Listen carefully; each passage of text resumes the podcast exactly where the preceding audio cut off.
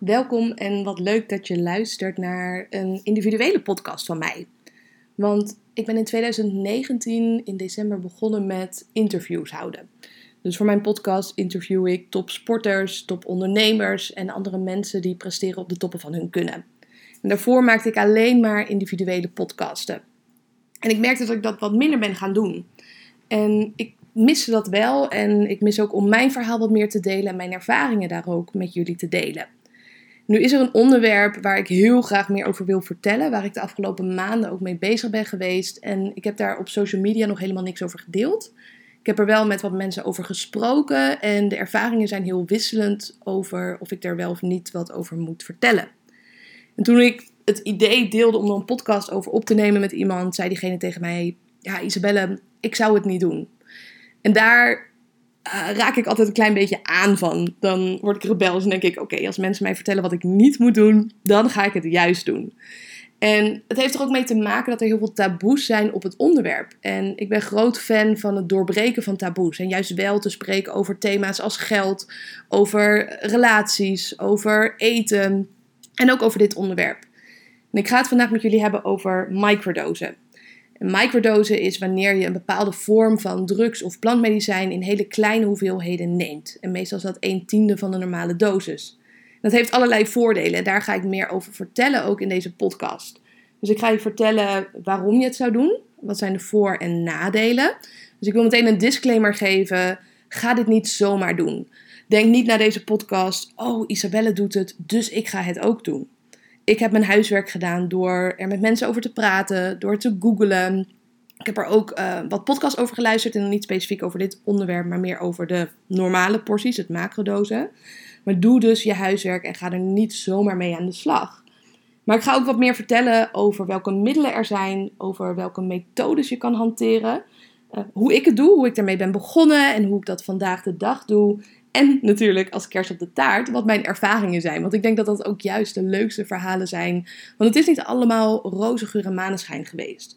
Het waren ook soms hele diepe dalen waar ik doorheen ben gegaan. En ik denk dat het ook heel belangrijk is om te vermelden om te werken aan je verwachtingsmanagement voor je hieraan gaat beginnen. Nou, misschien luister je dit en denk je: waarom zou je dit in godsnaam gaan doen? Waarom zou jij overdag bepaalde middelen gaan gebruiken die je functioneren beïnvloeden. Nou, op grotere. Uh, op het moment dat je een grotere dosis neemt, dan heeft het een negatieve impact op je dagelijkse functioneren. Maar als je het in kleinere hoeveelheden neemt, dan kan het juist een positieve invloed hebben. Dus ik heb ook even gekeken naar de voordelen en die zijn er heel erg veel. Ik ga het in deze podcast dus specifiek hebben over het microdoseren van truffels. En elk middel heeft weer zijn eigen voordelen, maar er is ook wel wat overlap. Dus de voordelen van het gebruik van microdoseren bij truffels zijn onder andere dat je meer concentratie hebt en focus, dat jij meer creativiteit hebt en beter in de flow blijft, dat je productiviteit toeneemt, dat je slaap verbetert en je humeur, dat je meer energie hebt, je zintuigen staan meer aan, je hebt minder uitstelgedrag. Je staat positiever in het leven. Je hebt meer verbinding met jezelf, met de mensen om je heen en ook met de natuur. Je kan beter in het moment zijn en gedachten wat makkelijker van je afzetten. Je bent dankbaarder. Je kan meer open zijn over bijvoorbeeld je emoties of wat er in je omgaat. Je hebt meer contact met je spirituele intenties. Dat klinkt super zweverig, maar je voelt je purpose wat sterker weet dat er een heleboel mensen zijn die niet zo goed weten wat ze willen. En ik denk dat dit wel kan helpen om daar meer mee in contact te staan. Want vaak weten we deep down wel wat we willen, maar zijn we ons daar niet bewust van. En het geeft uiteindelijk een vorm van balans. Dat zijn een aantal voordelen die het kan hebben, met name op mentaal vlak. Maar ook op fysiek vlak merkte ik bij mezelf dat ik wat minder trek kreeg. Mijn insulinespiegel bleef wat stabieler. Dus voorheen had ik zes keer per dag. En niet per se omdat ik dat wilde, maar omdat ik echt voelde dat ik dat nodig had. Omdat ik echt ja, een soort van hongerklop kreeg. Mijn slaap was op zich wel goed, maar mijn diepe slaap is vooral vooruit gegaan. En wat ik ook merkte was dat ik veel minder zin had in ongezond eten. Dus dat suiker me minder goed smaakt. Dat op het moment dat ik alcohol drink, dat ik er niet heel veel blijer van word. En dan met name niet alleen vanwege de smaak, maar ook vanwege het effect. Dus ik heb het idee dat door dit te doen, dat je op de een of andere manier op gevoel wat beter voor jezelf gaat zorgen en wat gezonder gaat worden. Net zoals dat ik merk bijvoorbeeld dat mijn lichaam vanuit nature meer die rust gaat zoeken. Dus vroeger merkte ik dat ik heel goed was in knallen, rammen en beuken en altijd maar doorgaan. En pas als het echt niet anders kon, dan pas nam ik rust. En nu merk ik eigenlijk dat mijn lichaam dat veel sneller al aangeeft dat ik behoefte heb aan rust. Het nadeel wel, vind ik zelf, is dat prikkels wat heftiger binnenkomen. Zeker op de dagen dat ik het heb gedaan, maar ik merk het ook op de dagen dat ik het niet heb gedaan, dat het een soort van nog doorwerkt. En daarom zie ik het ook echt als medicijn en zo wordt het ook wel in de persoonlijke ontwikkelingswereld genoemd. Dus omdat de prikkels wat intenser zijn, komt alles wat harder binnen en heb ik niet altijd leuke ervaringen erdoor. Afgelopen week moest ik parkeren in een parkeergarage. En dit was in het centrum van Rotterdam en het was een hele kleine parkeergarage. En ik had die ochtend had ik mijn speciale theetje genomen. En ik merkte dat het eigenlijk heel erg veel werd. Dat ik het gevoel had dat de muren op me afkwamen. En ik was bang dat ik ergens tegenaan zou rijden. De mensen die mij volgen op Instagram, die weten dat ik niet zo'n ster ben in parkeren. En daaraan merkte ik onder andere, en ik heb nog heel veel meer voorbeelden, dat prikkels wat intenser zijn en dat ik daardoor ook sneller die rust ga nemen. En ik denk dat ik dus niet de enige ben die dat zo ervaart, maar omdat we heel vaak in ons hoofd zitten, dat we ons helemaal niet bewust zijn van wat bepaalde dingen met ons doen. Want aan de andere kant merk ik het ook weer heel erg. Als ik dan buiten in het zonnetje loop, dat ik me veel lichter voel, veel meer rust heb in mijn hoofd. En dan ook spontaan denk, laat ik op dit bankje zitten en eventjes vijf minuten niks doen. Waar voorheen die gedachte nooit in me zou zijn opgekomen. Of als ik het al zou denken, dat mijn rationele brein dan zou denken, hier heb ik natuurlijk helemaal geen tijd voor, dit ga ik niet doen. Nou, als je dit gaat doen, zijn er verschillende methodes qua frequenties om het te gebruiken. En ik heb bijna alles denk ik wel gedaan daarin. Uh, dus een van de methodes is om het op twee vaste dagen te doen. Dus toen ik ermee begon in februari had ik twee vaste dagen waarop ik het deed. En dat waren de woensdag en de zondag. De zondag had ik bewust gekozen omdat dit een vrije dag is. En er wordt ook eigenlijk aangeraden om te starten op een vrije dag. Omdat je nog niet zo heel goed weet wat er gaat gebeuren. En als je dan moet werken, kan dat wat onpraktisch zijn. Daarnaast wordt er ook aangeraden om een halve dosis te nemen de eerste keer om je lichaam eraan te laten wennen. Dus normaal gesproken neem je 1 gram en dan zou je een halve gram nemen. Maar omdat ik ben begonnen eigenlijk met een macrodosis in januari, uh, ben ik direct begonnen met een reguliere portie. En ook heb ik ervoor gekozen om dat niet op een vrije dag te doen. Ik heb dat toen op een woensdagmiddag gedaan.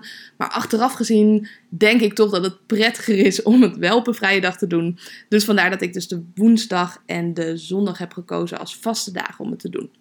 Dus je zou het twee keer per week kunnen doen. Daar ben ik dus mee begonnen omdat het mij veel structuur geeft en dat ik het ook wat makkelijker daarmee kan doorzetten. Nou, een andere methode is om het om de dag te doen. Dus je doet het één dag wel, één dag niet. Of soms ook twee dagen niet. Alleen dan heb je geen vaste dagen. En dan moet je elke keer nadenken van heb ik het gisteren wel of niet gedaan. En mij kostte dat mentaal wat meer energie om er op die manier mee om te gaan. Ik heb dat wel een tijdje dus in Spanje gedaan. Daar zal ik strakjes ook wat meer over vertellen. Maar dat was met name dat ik het met een wat hogere frequentie deed. Omdat ik wat dieper wilde gaan in mijn persoonlijke ontwikkeling. En het daarom op die manier deed. Maar daarna ben ik het intuïtief gaan doen. Dus je kan het intuïtief doen en dan kies je eigenlijk per keer of jij er wel of geen zin in hebt om het te doen. En dat betekent voor mij dat ik het de ene keer één keer in de week doe en de andere keer drie keer in de week, afhankelijk van hoe ik me eigenlijk voel. de voornaamste werking van de truffels en dan het microdosen ervan is dat het de connectie met je gevoel versterkt. Dus je zou kunnen zeggen: ik ga allerlei therapieën volgen, ik ga mezelf herprogrammeren of ik ga um, meditatie toepassen. Maar mijn ervaring was dat op het moment dat jij blind bent en jij wil je voorstellen hoe het is om te zien en je hebt nog nooit in je hele leven gezien, dat het heel moeilijk is om dat te trainen voor jezelf. Ik ben namelijk iemand die heel goed dingen kan doen vanuit het hoofd. En ik heb in het verleden een ernstige eetstoornis gehad. En ik denk dat ik daarvoor heel erg veel voelde. Dat ik daar heel erg van schrok, omdat ik daar niet zo goed mee om kan gaan. En ik heb ook niet vanuit huis geleerd hoe ik dat moet doen.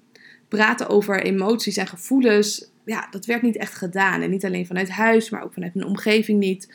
En toch voelde ik al die dingen heel erg sterk op de een of andere manier heb ik toen ontdekt dat als ik in mijn hoofd zou zitten en alles vanuit mijn hoofd zou doen, dat dat wat makkelijker zou zijn en dat ik dat uit kon zetten. Dus ik ging toen heel veel bewegen en veel minder eten, want dan voelde ik al die dingen niet zo sterk. En ik heb dat nooit meer echt terug kunnen krijgen. Dus op dit moment, of eigenlijk vorig jaar, ging het heel erg goed met mij. Ik deed alles wat ik moest doen. Ik stelde nauwelijks uit. Het bedrijf liep supergoed. Maar die connectie met mijn emotie, die miste ik nog heel erg. En daardoor ging ik gemakkelijk over mijn eigen grenzen. Wist ik ook niet precies waar bepaalde grenzen lagen. Maakte ik moeilijk connectie met andere mensen. En deed ik dus heel veel vanuit mijn hoofd. En het leek me heel gaaf als ik wat meer kon vertrouwen op mijn gevoel en op mijn intuïtie. Want ik weet rationeel gezien dat je intuïtie ontzettend krachtig is. Want 10% van de informatie die je hebt, of misschien nog wel minder, komt vanuit je actieve brein, vanuit je werkgeheugen. En 90% is onbewust en misschien dus nog wel meer. En op het moment dat jij connectie maakt met je intuïtie, dat is dus gebaseerd op die hele database van onbewuste informatie. Dus op het moment dat jij bijvoorbeeld door een donker steegje loopt, dan zegt je intuïtie: je moet hier weg. Rationeel kan je achteraf gezien wel beredeneren van: oké, de kans is heel erg aannemelijk dat hier iets vervelends gaat gebeuren. Want ik heb een keer dat in een film gezien of ik heb een verhaal gehoord van iemand anders. En je intuïtie zegt eigenlijk wegwezen. Zo zijn er nog talloze voorbeelden. Ik kom nu niet direct op een heel sterk voorbeeld, maar ik denk dat je wel een beetje begrijpt wat ik bedoel. En omdat ik dat principe wel snapte, maar ik had die connectie nog niet, wilde ik daar wel mee aan de slag. En kwam ik terecht bij het microdoseren om eigenlijk versneld een connectie te kunnen maken met mijn gevoel en daar wat meer op te kunnen gaan.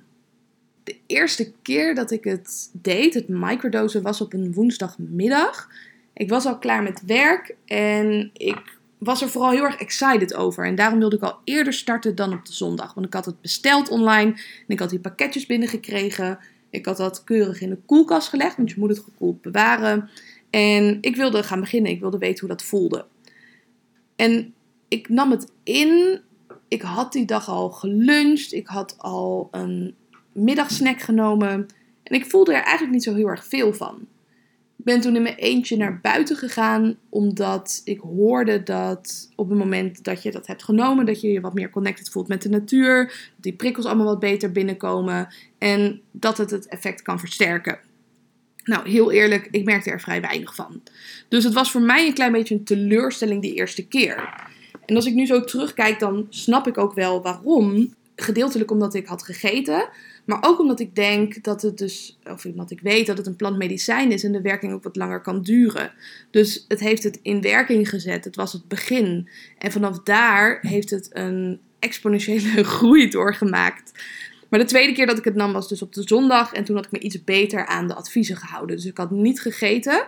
Toen at ik het nog. Dus ik had dat goed gekoud. En een aantal uren later begon ik met ontbijten. Nou, toen merkte ik het wel. En wat ik merkte was dat ik wat gevoeliger was voor prikkels. Ik voelde gewoon heel veel meer dingen en alles kwam veel harder binnen. En ik had ook wel wat meer zin om dingen te doen. Dus ik ben die dag ook naar buiten gegaan. We zijn naar het strand gegaan. En dat was eigenlijk heel erg lekker. En ik merkte dat ik daarvoor heel veel wilskracht nodig had om niks te doen. En ineens lukte het mij gemakkelijk om een hele dag niks te doen. Of in ieder geval op het strand te zijn omdat die prikkels ook wat intenser waren, had ik veel minder de neiging om op mijn telefoon te zitten of om te Netflixen. En dat was eigenlijk wel heel erg lekker. Dus daardoor kwam ik veel meer tot rust op die dagen. En we maakten er ook een gewoonte van om elke zondag naar buiten te gaan, naar het strand. En daarnaast deed ik ook een dopamine detox erbij. Dus ik nam niet alleen die microdose, maar ik zorgde dat ik zo min mogelijk prikkels had, omdat alle prikkels al best wel intens binnenkwamen. Dus ik zat die dag niet op mijn telefoon. Ik at geen suiker. Ik dronk geen koffie. Ik zag nog wel andere mensen. Sommigen doen het bij een dopamine detox dat ze ook geen andere mensen zien. Maar ik vond het juist wel belangrijk om op die manier wat meer inzichten te krijgen en ook met anderen in gesprek daarover te gaan. Een van de kenmerken ook is dat je makkelijker keuzes kan maken en beter knopen kan doorhakken omdat het gevoel wat sterker is, moet je er ook wat mee. En normaal gesproken praat je het nog een beetje goed voor jezelf. Van nee, ik stel het nog wel even uit. En op het moment dat jij aan het microdosen bent, merkte ik in ieder geval dat ik die knopen heel goed kon doorhakken. Dus op een gegeven moment was ik in Scheveningen samen met mijn zusje op het strand. En zij zei tegen mij: Waarom zijn we nog in Nederland? En er waren toen best wel wat maatregelen. Volgens mij waren de sportscholen dicht, de horeca was dicht, het weer was niet optimaal. En we hadden zoiets, wat doen wij nog hier? Toen hebben we de agenda's naast elkaar gelegd en gekeken wanneer het relevant zou zijn om weg te gaan. En eigenlijk, dat was toen in maart, konden we binnen een maand vertrekken. Dus ik had nog een aantal dingen die ik in Nederland zou doen. En met Pasen zijn we toen weggereden in de eerste instantie hadden we het plan om naar Spanje te gaan. Want we hadden gehoord dat daar de minste maatregelen waren. Je moest daar alleen buiten mondkapjes dragen. Maar verder was de horeca open. De sportscholen waren open. En het uh, besmettingscijfer was daar volgens mij extreem laag. Maar het plan is nog een aantal keren gewijzigd. Tot zelfs op het punt dat we zoiets hadden. We gaan geen plan meer maken. Want het constant wijzigen van de plannen kost ook heel veel energie. Dan wilden we weer naar Portugal. Dan wilden we weer naar Kroatië. Ik heb zelfs nog naar tickets gekeken voor Mexico, voor Bali, voor Thailand. En dat kostte ongelooflijk veel energie. Dus toen hebben we gezegd: wij gaan met Pasen rijden. We treffen de desbetreffende. We nemen de juiste voorbereidingen. We doen een PCR-test. We tanken de auto vol. We pakken onze spullen. En we zien wel.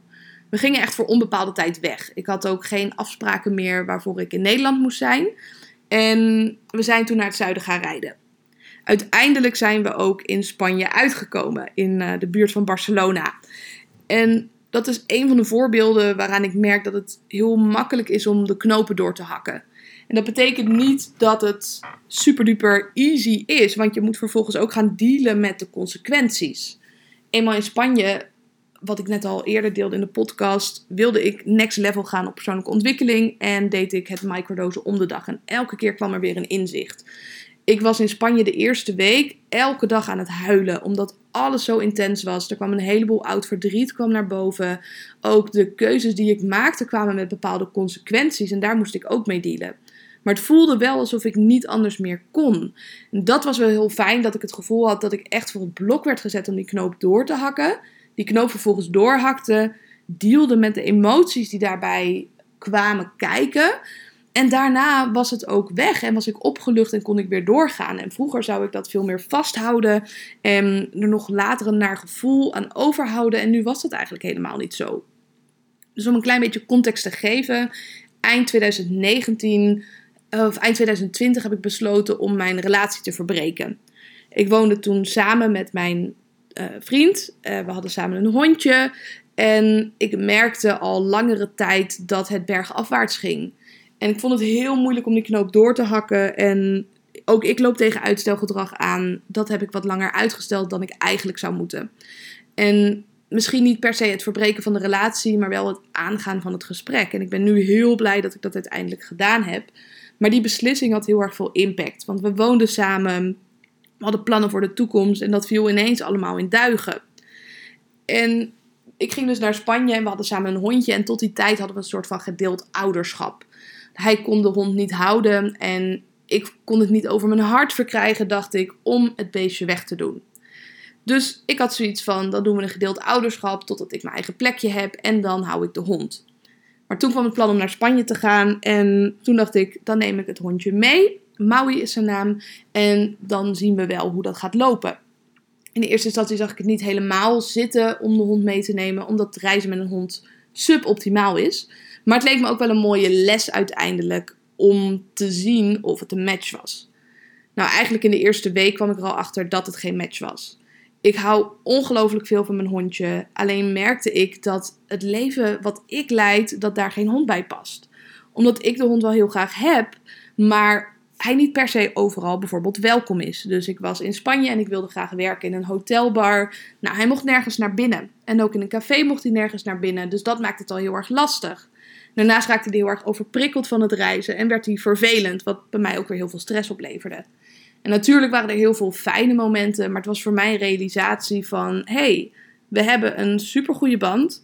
Ik denk, als ik er een cijfer aan zou moeten geven, dat het een 7 is. Maar het is geen 9 of 10. En voor dat beestje, voor Maui, is het ook niet de toppen van zijn kunnen. En voor mij is het niet de toppen van mijn kunnen. En ik dacht dat ik het niet over mijn hart zou kunnen verkrijgen om hem weg te doen. Maar ik vond het niet ver naar beide partijen toe om op basis van angst daarmee door te gaan. En ik weet nog goed dat ik die keuze toen had gemaakt om Maui weg te doen. En ik heb, ik denk, heel lang gehuild. En het is ook wel grappig, want toen kwam ik mezelf ook even weer tegen. Want mijn default setting van mijn reptiele brein is om weg te rennen. Dus als er problemen zijn, dan is mijn neiging om weg te gaan. Dus ik had het er met mijn zusje over van, joh, ik heb het gevoel dat ik Maui moet doen en dat wordt ook mijn keuze. En toen hebben we ook gekeken naar de mogelijkheden, hoe dat zo snel mogelijk zou kunnen. En we kwamen eigenlijk op het idee om dan weer terug naar Nederland te gaan. We waren daar twee dagen geweest, maar we zeiden wel tegen elkaar: als dit het was, dan was het het ook helemaal waard geweest. Want we zijn zo ongelooflijk gegroeid op het vlak van onze persoonlijke ontwikkeling. De gesprekken die we in de auto hebben gehad, maar ook de inzichten die we in de buurt van Barcelona hadden gekregen, waren zo waardevol dat het in principe oké was geweest om na twee dagen naar huis te gaan. Nou, uiteindelijk voelde ik zelf ook aan, ik zag het even voor me, als ik dan naar huis zou gaan, twee dagen weer rijden, afstand van Maui uiteindelijk zou doen. Dat voelde voor mij toch niet oké. En ik heb de beslissing gemaakt om te blijven. Maar ik voelde wel, het paste niet helemaal om de hond in het hele reisavontuur mee te nemen. Dus wat we toen hebben gedaan, is dat we hem hebben ondergebracht een maand. Dat hij minder prikkels zou hebben en dat wij onze reis verder af zouden kunnen maken. En op de terugweg hebben we Maui toen meegenomen. En ik had contact gehad met de fokker. En het mooie was eigenlijk, en vooral achteraf kan je dat zien, dat dit de allerbeste keuze was. En dat is vaak zo met beslissingen, dat je vertrouwt dat je springt en dat je wordt opgevangen. En je kan alleen maar achteraf zien dat dat klopte. Dus ik maakte de keuze om uh, een nieuw huisje voor Maui te zoeken. En toen kwamen we erachter dat er iemand was en die wilde heel graag precies zo'n hondje. Alleen was het ding dat Maui was het derde nestje van de moeder en de vader. Dat ze daarna een van de twee hadden laten helpen. Dus er kwamen geen nieuwe Maui's meer. Maar er was iemand en die had een hondje uit een eerder nestje. En die had net naast de boot gegrepen. En die wilde dus heel graag nog zo'n hondje, maar dat was niet meer mogelijk. En toen kwam mijn oproep dat ik dus een nieuw baasje zocht. En nou ja, dat kwam voor haar als geroepen en dat was een supergoeie match. Zij woont in het noorden van België aan een groot bos, waardoor Maui elke dag lekker kan rennen. En ze heeft een eigen pension, waar die met heel veel andere honden kan spelen. En Maui is super sociaal. Dus achteraf gezien denk ik, ja, natuurlijk heb ik deze keuze gemaakt. Alleen toen voelde ik het alleen nog en had ik nog niet voldoende bewijs om daar echt op te kunnen gaan. En daarom is die intuïtie zo belangrijk in mijn optiek, omdat je er dan op kan vertrouwen dat het goed komt. En misschien luister je deze podcast en denk je, hoe, ik snap het niet helemaal meer. Want aan de ene kant spreek je heel veel over het stellen van doelen, uh, strikt en consequent zijn, discipline en het ontwikkelen van nieuwe gewoontes. En nu heb je het over het volgen van je intuïtie en dingen op gevoel doen. Hoe werkt dat precies? Um, nou, ik snap je vraag helemaal. En ik zal hem ook even beantwoorden aan de hand van de fases die er zijn in persoonlijke ontwikkeling. Want op een gegeven moment begin je met persoonlijke ontwikkeling en dan word je nog heel erg tegengehouden door belemmerende overtuigingen, door je reptiele brein. Nu wil ik niet zeggen dat in een later stadium van persoonlijke ontwikkeling dat niet meer voorkomt, maar in het begin moet je dat vooral gaan herkennen, het erkennen en het gaan veranderen. En dan kan het heel erg goed werken om dat te doen door middel van een bepaalde structuur. Dus om doelen te stellen en je daaraan te houden omdat op het moment dat jij in beweging komt, dat jij uit je comfortzone gaat, dat jij jezelf dan extra gaat tegenkomen. Op het moment dat jij bijvoorbeeld eh, heel veel negatieve gedachten hebt en je gaat jezelf trainen om elke dag één positief ding tegen jezelf te zeggen, dan ga je misschien ineens merken hoe lastig dat is. En dat jouw reptiele brein allerlei dingen gaat zeggen, zoals: Ja, maar je gelooft het zelf toch niet? Ja, maar ga dit maar niet doen. Uh, morgen starten we wel. Dus dan word je heel erg bewust van al die verhalen die jij hebt in je hoofd.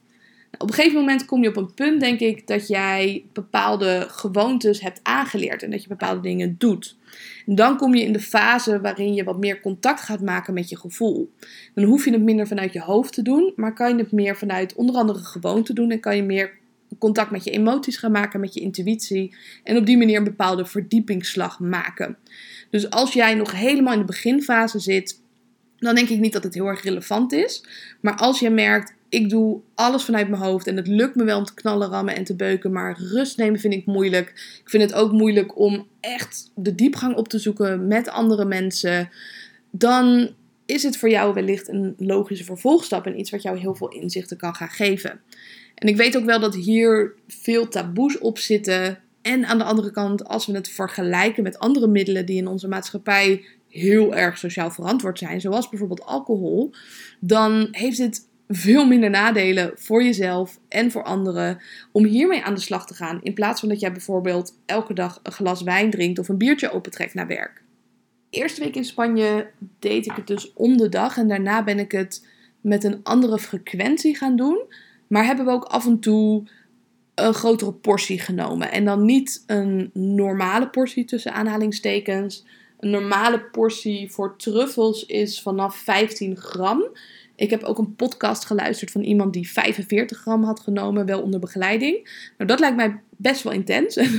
De podcast was ook heel intens zoals ze dat vertelde. Mijn eigen ervaring, ik heb twee keer een normale portie genomen.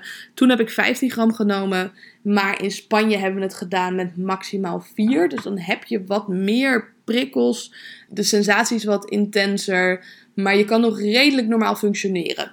Dus een van de keren ben ik samen met mijn zusje de bergen ingegaan. En toen hebben we er thee van gezet.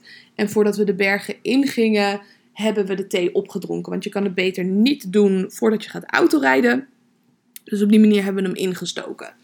En ik had een aantal dingen waar ik nog mee zat. En door middel van huilen komen ze er wel uit. Maar het was echt oude pijn van vroeger. En daar wilden we wat mee. Dus wij zijn de bergen ingegaan en we hebben op een gegeven moment een fijn plekje gevonden waar we zijn gaan zitten. En we hadden stenen om ons heen. We zaten op een soort van rots met allerlei kleine en grote stenen omheen. En toen besloten we dat wij een steen zouden pakken. En die steen zouden we een bepaalde naam geven. Van een persoon of van een relatie die je met iemand had. En ik had allerlei namen op stenen geschreven. En dat waren bijvoorbeeld ex-partners of vrienden of andere mensen waarvan ik voelde, daar wil ik wat mee. Toen zijn we eigenlijk gaan voelen van wat willen we met die stenen? Hoe willen we dat opstellen? Dus ik had een aantal familieleden erop staan en dan voelde ik waar ik die ongeveer wilde hebben om me heen. Wilde ik die naast me hebben of voor me, achter me of op mijn schoot? Dus op een gegeven moment had ik een hele stenen verzameling om me heen van allerlei mensen die wel of niet belangrijk waren in mijn leven, maar wel een bepaalde impact op mij hadden gemaakt. En toen zijn we steen voor steen de, ja, hoe zal ik het zeggen, de mensen van de berg gaan gooien, de stenen van de berg gaan gooien. Of onderweg de stenen een plekje gegeven om ze achter te laten. En dat betekent niet dat die persoon moet sterven, absoluut niet. Maar dat de relatie die ik tot dan toe had met die persoon, dat ik dat achter me wilde laten. En de relatie ofwel opnieuw wilde uitvinden, um, maar doorgaan op dezelfde manier, dat was geen optie meer. En dat heeft mij heel veel gebracht. En het voelde ook ongelooflijk goed om die stenen van de berg te gooien. Om al die opgekropte frustraties los te laten en dan die galm ook te horen. En zeker in combinatie dus met die microdose was dat extra intens. En ik kan dit echt iedereen aanraden om te doen. Los van de microdose denk ik dat het heel fijn is om bepaalde emoties op die manier een fysieke uiting te geven. Of het nou slaan tegen een boksbal is, of met stenen gooien, of dat je bepaalde gedachten met bellen blazen in een bel gaat blazen, maar dat je er in ieder geval een soort van vorm aan geeft. Dus dat stukje hielp mij in ieder geval. Maar doordat ik het deed in combinatie met microdose, voelde ik het nog wat meer en kon ik ook beter aanvoelen wat ik wilde met een bepaalde relatie of waar iemand moest komen te staan in mijn leven en of ik er wel of niet mee door wilde. Dus dat is een van de ervaringen die voor mij heel veel impact heeft gemaakt en die ik heel erg leuk vond ook om te doen. Nou, een andere ervaring was op de sterfdag van mijn moeder. Want mijn moeder is op 16 april in 2018 overleden. En op 16 april 2020 waren wij in Spanje, in de stad Zaragoza. In Barcelona had ik het al even met mijn zusje gehad over het laten zetten van een tatoeage. Ik had zelf op dat moment drie tatoeages en die heb ik binnen een jaar tijd laten zetten voor allerlei verschillende redenen met een betekenis. En ik had al een tijdje stilgestaan, dat er niet echt iets was wat ik wilde en dan wilde ik het ook niet zomaar doen. Maar ik had wel Pinterest een hele lijst gemaakt van allerlei dingen die ik wel zou willen en een van de dingen die daaruit sprong was kersenbloesem. En mijn moeder was ook groot fan van kersenbloesem. We hebben dat ook helemaal doorgevoerd in haar begrafenis. En ze had een litteken van haar operatie. En als ze beter zou worden, dan zou zij daar waarschijnlijk wel in kleur kersenbloesem op laten tatoeëren. En op 16 april besloten wij dat het een fijne dag zou zijn om ook te gaan microdosen. En wat ik al aangaf, het is niet altijd roze geur en maneschijn. Dus ook die dag zijn er heel veel tranen gevallen. Maar er zijn ook heel veel fijne dingen gebeurd. Want het was heel lekker weer en we zijn naar buiten geweest. Ik ging langs de rivier daar lopen. Op een gegeven moment ging mijn zusje haar eigen weg en ik ging even mijn eigen weg. En ik ging naar de stad. En toen ging ik even naar huis. En toen voelde ik, ik moet het gewoon gaan doen. Ik kan het nog wel meer gaan uitstellen en er langer over nadenken. Ik had er al met iemand over gebeld en die had tegen mij gezegd: Normaal gesproken wacht ik een jaar lang voordat ik zo'n beslissing maak. En vanuit rationele overwegingen snap ik dat helemaal. En aan de andere kant merkte ik, dat past niet bij mij. Ik weet dat ik dit moet gaan doen, maar ik vind het spannend om te gaan doen vanwege het commitment. En aan de andere kant, ik heb nog nooit spijt gehad van een van mijn tatoeages. Ik vind het juist heel erg bijzonder dat ik het heb. De betekenis is mooi. Dus ik wilde kersenbloesem op mijn arm laten zetten voor mijn moeder. Dus ik had mijn zusje een berichtje gestuurd. Ik zei: Ik heb een beslissing gemaakt. Ik ga het gewoon doen. En het was heel grappig, want de vorige dag had zij er ook eentje laten zetten. Zij had een Montserrat-blad op haar onderarm laten zetten. Ook voor mijn moeder, omdat mijn moeder dat een hele mooie plant vond. Die had die plant weer van haar moeder gekregen. En mijn oma is op een ongeveer dezelfde leeftijd ook aan kanker overleden. Dus het was op die manier een hele mooie chain aan herinneringen aan die plant. En ik voelde toen van, ja, ik, ik wil dit ook gaan doen. En een van de afwegingen was ook bij mij of ik het wel of niet op mijn arm zou laten zetten. Ik heb bij mezelf toch de overtuiging gehad dat als ik ooit weer in loondienst zou willen, ik weet niet waarom, maar dat ik geen tatoeages op zichtbare plekken kan hebben. Dus mijn tatoeages zijn op onzichtbare plekken. Dus ik heb er eentje op mijn ribben, die deed echt ongelooflijk veel pijn. Ik heb er eentje op mijn enkel en ik heb er een op mijn schouderblad. En die week daarvoor was ik met een artikel gekomen in De Vrouw. En dat ging onder andere over mijn spierballen. de titel van dat artikel was dat ik gewend ben dat mensen mijn lichaam niet mooi vinden. Dat er altijd wel een mening over is. En mijn armen zijn daarbij echt een veelbesproken onderwerp. Uh, van anderen, van mezelf. En ik vond het ook heel spannend om te gaan powerliften. Omdat ik dan bang was dat mijn armen groter zouden worden. Nou, uiteindelijk is dat helemaal niet gebeurd. En het leek mij daarom heel gaaf om die tatoeage juist op mijn armen te hebben. Dat ik dacht, wow, ik vind dat echt wel heel mooi bij mannen bijvoorbeeld. Als ze hele gespierde armen hebben en ze hebben dan een sleeve. En bij vrouwen vind ik dat ook heel erg stoer. Dus vandaar de plek. Dus ik heb de keuze gemaakt om op de sterfdag van mijn moeder die tatoeage te laten zetten. Ik ging naar de tattoo shop en er was direct plek. In Nederland kom je op een uh, wachtrij te staan van minimaal een paar maanden. Maar daar kon je gewoon binnenlopen. En toen heb ik dat laten doen. En tot de dag van vandaag heb ik er ook geen spijt van gehad. Waar ik dat waarschijnlijk een half jaar geleden nooit had gedaan. Ehm, dan had ik vanuit mijn hoofd gedacht: ah nee, ik ga het toch niet doen. Ik vind het toch te spannend. Is het ontwerp wel mooi genoeg? Ga ik geen spijt krijgen? Al die twijfels hadden mij tegengehouden. En nu heb ik het gewoon gedaan. En dit is niet echt een specifieke ervaring, maar wel iets wat ik merk bij mezelf. Het was niet de reden dat ik het ben gaan doen, maar het is meer een bijkomstig voordeel. En dat is een stukje heldervoelendheid. Ik geloof niet echt in helderziendheid, want ik kan helemaal niet in de toekomst kijken. Maar omdat ik wat bewuster ben van mijn omgeving en van mezelf, en ook onbewust bepaalde calculaties kan maken, weet ik soms wat er zou kunnen gebeuren of wat er zou kunnen zijn. Dus op het moment dat iemand bepaalde signalen geeft, dan voel ik al aan van, oh, er is iets aan de hand. De manier waarop iemand wat zegt of juist iemand iets niet zegt, waardoor ik beter kan inspelen op de andere persoon. Waar we normaal gesproken heel erg in ons eigen hoofd zitten en met onszelf bezig zijn en alles heel letterlijk nemen wat andere mensen zeggen. Tenminste, ik zeg nu heel generaliserend, maar ik merk dat in de Nederlandse maatschappij met het gehaast zijn, met het druk zijn, dat wel een groot ding is. Is dat nu bij mij vele malen minder? Ik kan veel meer aanwezig zijn in het moment en daarom anderen wat beter lezen en anderen beter helpen. Dat betekent niet dat ik het voor ze invul, maar dat ik kan benoemen wat ik zie en dat ook terug kan geven en hen kan laten uitleggen wat er precies aan de hand is. Zo was ik afgelopen week in de sportschool en kwam er iemand binnen en ik vond het heel erg opvallend de manier hoe die zich naar mij gedroeg. Dus ik wist al, er is iets mee. Ik wist niet precies wat het was, maar ik merkte dat hij contact probeerde te maken. En ik vergelijk waar ik nu in zit met een soort van matrix. Dus je hebt verschillende, ik weet niet of je de film hebt gezien, maar verschillende matrixen waar je in kan zitten. Op het moment dat je nog heel erg in je hoofd zit, dan mis je bepaalde informatie. En zit je in mijn optiek in een wat kleinere matrix, in een diepere kern, dan wanneer je meer rust hebt in je hoofd en het meer van bovenaf kan zien. En zo voel ik het ook, dat ik meer dingen bij andere mensen zie, juist omdat ik minder met mezelf bezig ben en met al die overtuigingen. Maar goed, die persoon kwam dus in de sportschool en er waren wat dingen die mij opvielen, die mij normaal gesproken niet op zouden vallen als ik helemaal in mijn eigen wereldje zat. Dus hij legde de schijf ineens in mijn omgeving terug, terwijl dat helemaal niet nodig was. Hij keek me aan, maar ik merkte ook dat hij het heel spannend vond om wat tegen me te zeggen. En ik heb dat heel bewust ook afgehouden, omdat ik mij wilde focussen op mijn training.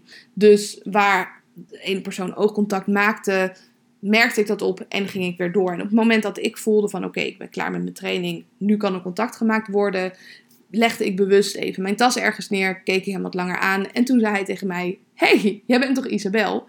Nou, die had mij dus herkend en vond ik het heel erg grappig dat ik al wat aanvoelde dat er wat zat. Terwijl ik daarvoor, laten we zeggen een jaar geleden, dan tegen mezelf had gezegd: oh, het zal wel hier en hier en hier doorkomen. Het is niet zo. Dan ga je dat naar beneden praten, die intuïtie die je hebt, terwijl het er wel is. Dat merk ik ook wat we vaak doen op het moment dat we nog in ons hoofd zitten. Het is niet dat we dat helemaal niet aanvoelen, maar we gaan het rationaliseren en we gaan het goed praten, waardoor wij met die hints, met die informatie, niks gaan doen. En we missen daardoor een heel gedeelte. En dan gaan we bijvoorbeeld te lang over onze eigen grens. Dus dat zou een ander voorbeeld zijn. Dan kijken we achteraf terug en dan denken we: hé, hey, daar waren de signalen al, maar we hebben er simpelweg niet naar geluisterd. Nou, er zijn voor mij ook zeker momenten geweest dat ik dacht: ik stop ermee. Ik begin mezelf een beetje te verliezen. Want als jij jezelf altijd op een bepaalde manier hebt gezien en ineens gaat dat omslaan, dan is dat best wel gek. Dus waar ik normaal gesproken bijna nooit huilde, ben ik dat veel meer gaan doen. En dan huil je en dan denk je, oh, ik ben aan het huilen, ik doe het weer. Uh, en dan voelde ik heel erg dat oordeel van de oude versie van mezelf. En op zich is dat natuurlijk helemaal niet erg, maar ik merkte ook dat er heel veel dingen op mijn pad kwamen waar ik wat mee moest, waardoor ik knopen moest doorhakken of alles wat intenser binnenkwam, dat ik dacht, het zou wel heel erg comfortabel zijn om natuurlijk terug te gaan naar die oude versie. Dus ik heb er wel even over gedacht om het met een wat lagere frequentie te doen. En uiteindelijk heb ik toch besloten om door te zetten. Omdat ik wel denk dat ik op het juiste pad zit. En dat dit is wie ik ben. En dat ik steeds dichter juist bij mezelf kom. In plaats van dat ik ja, een soort 2.0 versie word of andere versie. Dat denk ik dus niet. Ik denk dat ik zelf een soort van versie voor mezelf heb gecreëerd. Waarmee ik pas in de huidige maatschappij. En hoe meer ik hiermee bezig ben met persoonlijke ontwikkeling, dat ik steeds meer mijn eigen regels bepaal en denk: hey, dit voelt eigenlijk gewoon fantastisch. En ik ga het op mijn eigen manier doen. Ik merk dat ik heel veel meer plezier heb in de dingen, juist omdat ik zo mezelf kan zijn. En me ook ja, verbonden voel met mezelf en meer lak heb aan de mening van anderen. Zo merk ik bijvoorbeeld dat ik het heerlijk vind nu om op blote voeten te lopen. Ik weet niet of je dat gevoel kent. Ik hoop het wel dat je op het strand loopt, op je blote voeten of misschien op het gras en dat je echt contact maakt met de natuur. Klinkt misschien een beetje zweverig, maar ik merk nu dat ik daar veel meer behoefte aan heb. Dus ik loop nu ook op straat met blote voeten. Uh, is niet altijd even fijn. Soms voel je echt aan de steentjes prikken. Maar op de een of andere manier voelt het dus wel heel erg goed om te doen. En andere mensen hebben daar zeker een oordeel over. Ze zeggen het niet altijd, maar je ziet ook aan de manier van kijken dat je afwijkt van de groep. Nu wil ik het niet helemaal invullen, maar je, ja, je merkt het natuurlijk wel. Net zoals op het moment dat ik buiten zwem. Dat voelt ook heel fijn om te doen. Het water zal nu een graad of 12 zijn. Er zijn er mensen die heel enthousiast reageren. Die zeggen, oh, je zijn echt pikkels, supergoed. Maar ook mensen die zeggen, wat ben je aan het doen? Is dat niet koud? Ja, het is koud. Dat is precies de bedoeling. Nu ben ik ermee doorgegaan omdat ik mijn motieven om te stoppen niet heel krachtig vond. Maar het lijkt me ook wel heel interessant om het juist een periode weer niet te doen. En om dan eens te gaan kijken welke effecten je vasthoudt en in hoeverre dat dus blijft. Omdat ik nu ook merk op de dagen dat ik het niet doe, dat ik alsnog veel blijer ben en veel meer mezelf.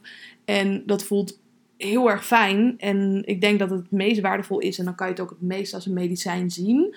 Als je de resultaten natuurlijk ook vast gaat houden. Maar dat heb ik nog nooit gedaan. Ik denk dat ik het sinds februari in ieder geval één keer per week heb gedaan. Dus als ik dat ga doen als experiment, dan zal ik daar natuurlijk weer meer over delen. Bedankt voor het luisteren naar deze podcast. Dit is al de tweede opname, want de eerste opname was niet helemaal goed gegaan. Daarom dacht ik ook eventjes van, oh, ik ben er helemaal klaar mee. Misschien moet ik er helemaal niet over delen. Is dit een sign? Maar ik ben heel blij dat ik hem nog een keer heb opgenomen en dat ik mijn verhaal met de wereld kan delen. En als je deze podcast hebt geluisterd, dat betekent dat ik het lef heb gehad om online te zetten. En ben ik natuurlijk heel erg benieuwd wat je ervan vond. Als je er meer over wil weten, je kan me altijd een berichtje sturen. Ik ben er geen expert over. Ik kan alleen maar delen op basis van eigen ervaring. En als je er meer over wil weten, doe er ook vooral je eigen research naar.